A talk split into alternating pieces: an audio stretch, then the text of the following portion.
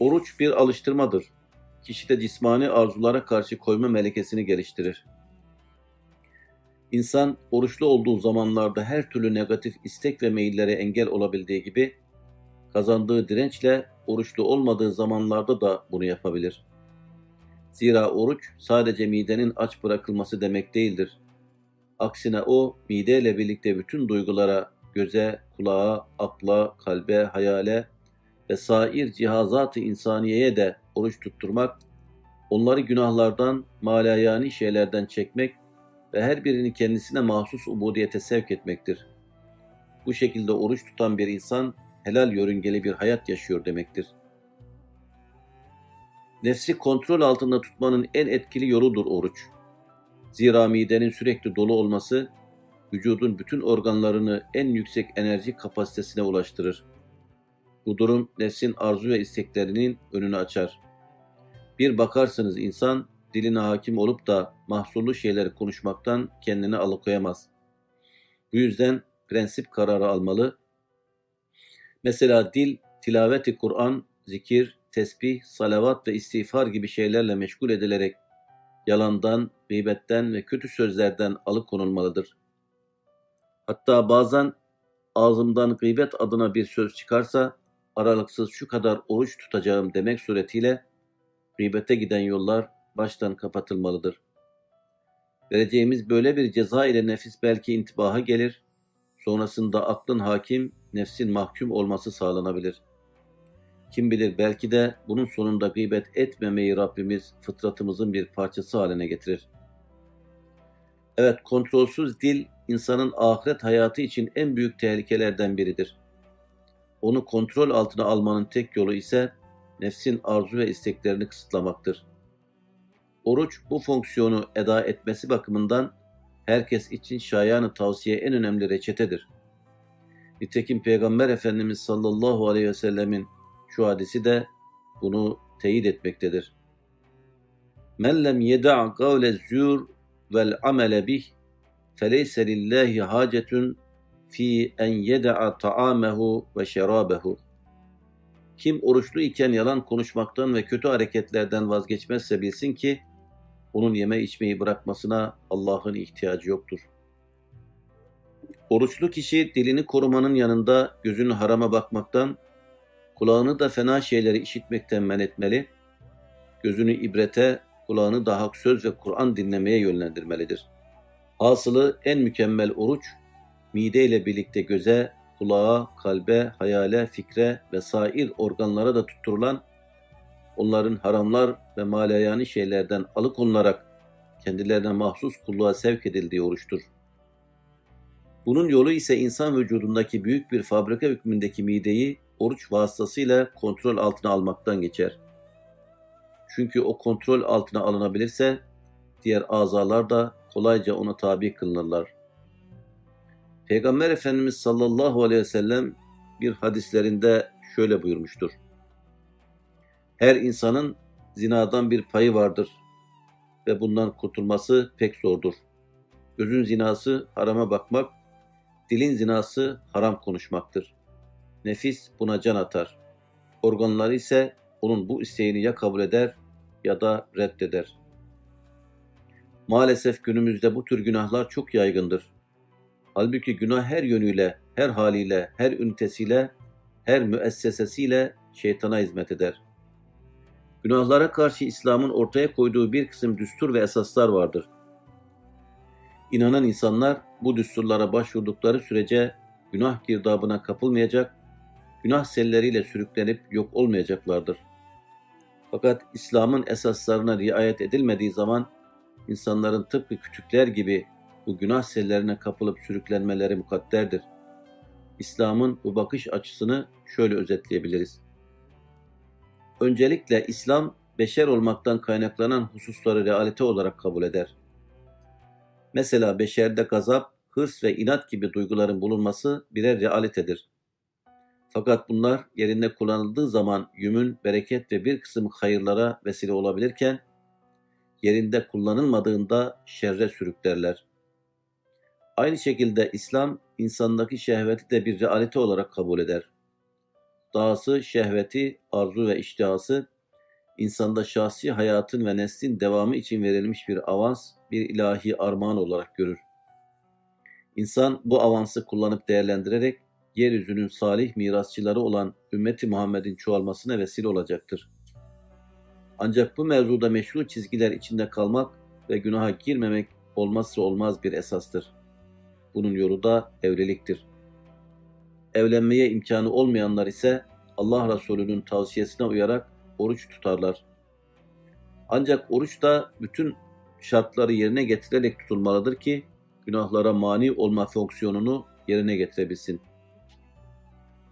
Bu zaviyeden bakacak olursak, mesela bir insan bütün gün aç durup da akşam vakti tıka basa karnını doyursa, sahurda da yine iftar vaktiyle yarışır gibi yiyip içse, elbette ki oruçtan beklenen neticeyi elde edemeyecektir.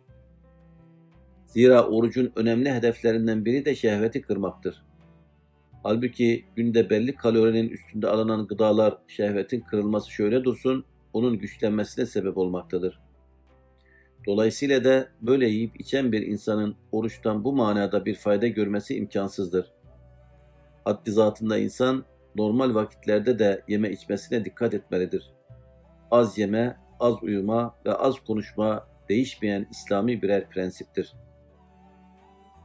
Binaenaleyh iradenin hakkını vererek nefse ait beslenme musluklarını kısmak çok mühimdir. Aksi takdirde nefis daima şeytana açık bir kapı olacaktır. Şeytan gibi nefisten de insana dost olmaz. Nefsin fenalıklara götüren büyük bir hasım ve kendisine karşı en büyük cihadın yapılması gereken bir düşman olduğunun bilinmesi, ondan ve şeytandan kurtulma, dolayısıyla da Allah'a yaklaşma istikametinde atılmış önemli bir adımdır. Peygamber Efendimiz sallallahu aleyhi ve sellemin bir keresinde اَعْدَى عَدُوَّكَ نَفْسُكَ الَّتِي بَيْنَ جَنْبَيْكَ senin en büyük hasmın mahiyetindeki nefsindir.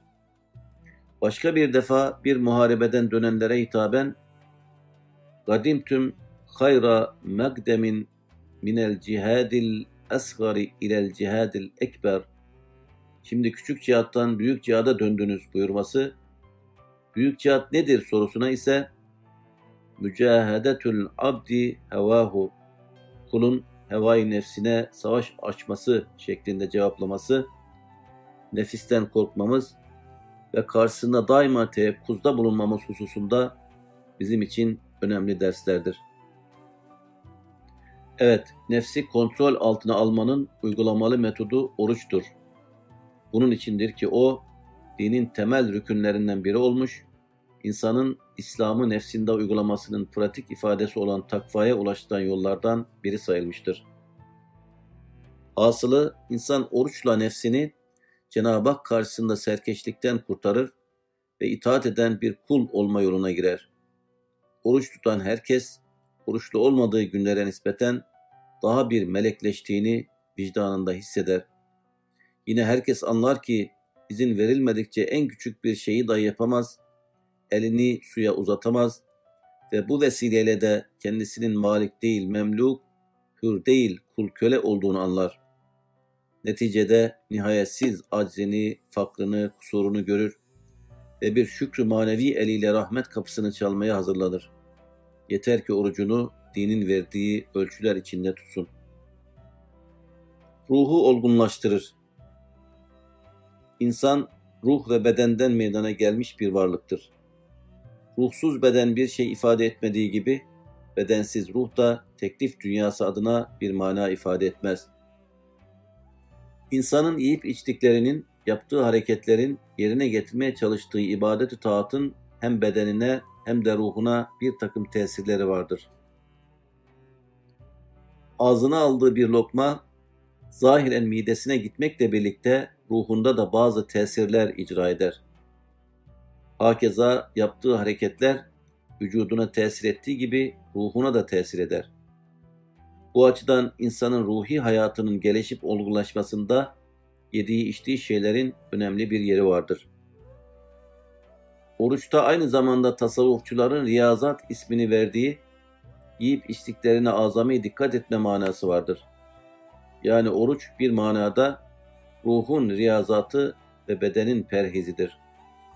Sık sık oruca müracaat eden bir insan, onun vicdanında hasıl edeceği meziyet ve faziletleri açık bir şekilde müşahede edebilir. Her zaman ve her yerde midesini düşünen bir insanda ise temiz bir ruh ve saf bir kalbin bulunması zordur. Bedenin bir kısım ihtiyaç ve istekleri olduğu gibi ruhun da kendine göre istekleri vardır. İnsan cismaniyeti itibariyle küçük bir varlıktır ama ruhi melekeleri yönüyle sonsuzluğa açıktır. Sınırsız meyilleri, arzuları, istekleri, duyguları, hayalleri, düşünceleri ve fikirleriyle o sanki kainatın küçük bir fiilistesi hükmündedir.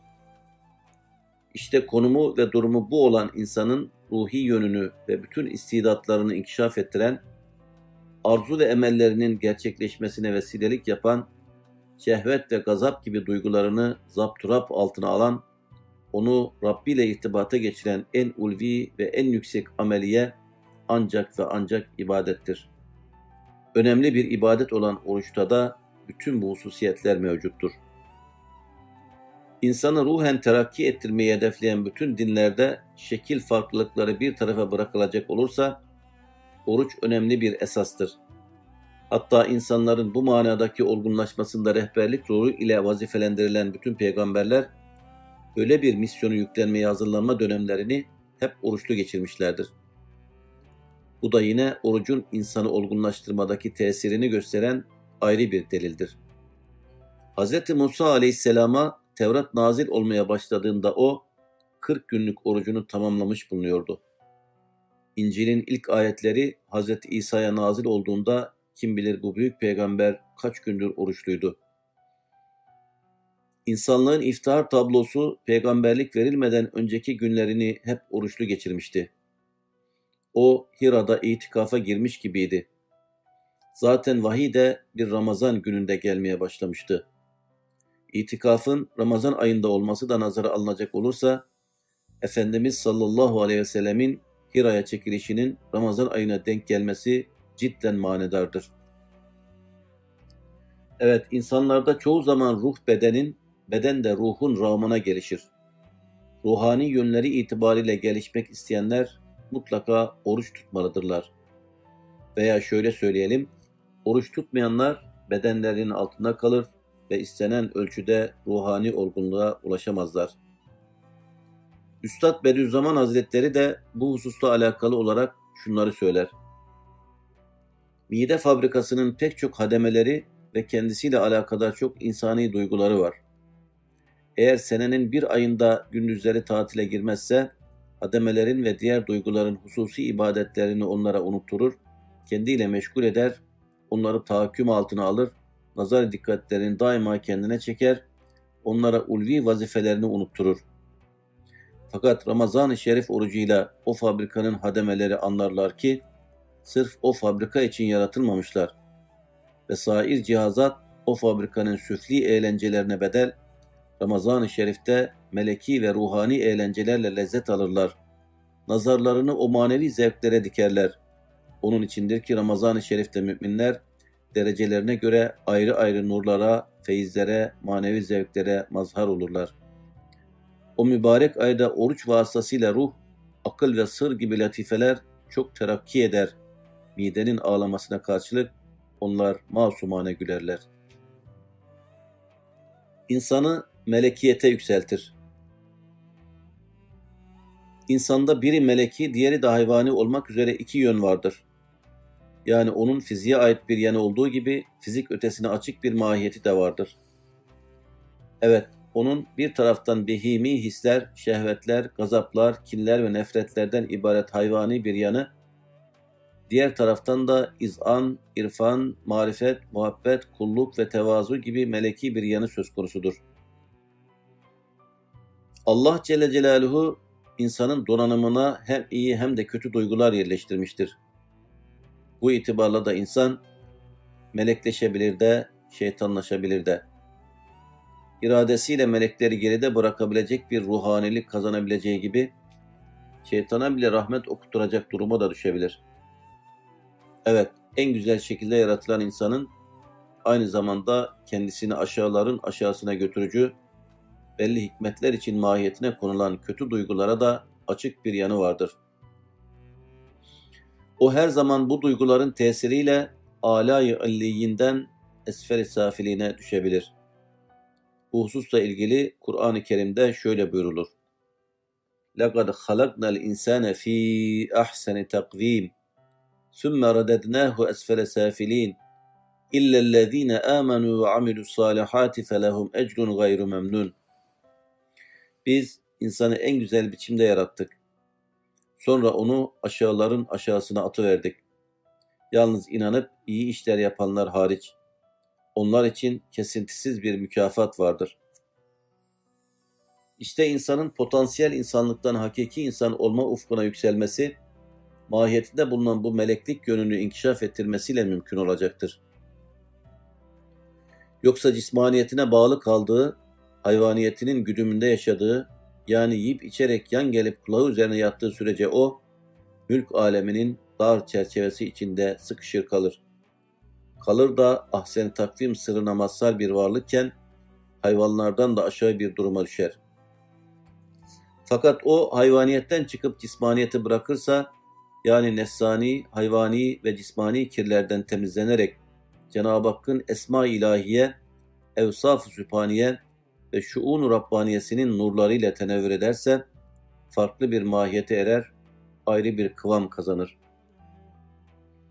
Ayeti kerime ve hadisi şeriflerde meleklerin çokça zikredilip nazara verilmesinin hikmetlerinden biri de insanda potansiyel halde bulunan bu melekiyet yanını harekete geçirmek, tetiklemek, neşvinema bulmasını sağlamak ve böylece onu melekleşme ufkuna ulaştırmaktır. Evet, meleklerin hali nazara verilmek suretiyle melekleşmeye bir teşvik ve çağrı yapılmakta, mahiyetimizde mekni bulunan melekuta ait hususiyetleri inkişaf ettirmemiz istenmektedir. İnsanı meleklerden ayıran en önemli özelliklerden biri onun nefis sahibi olmasıdır.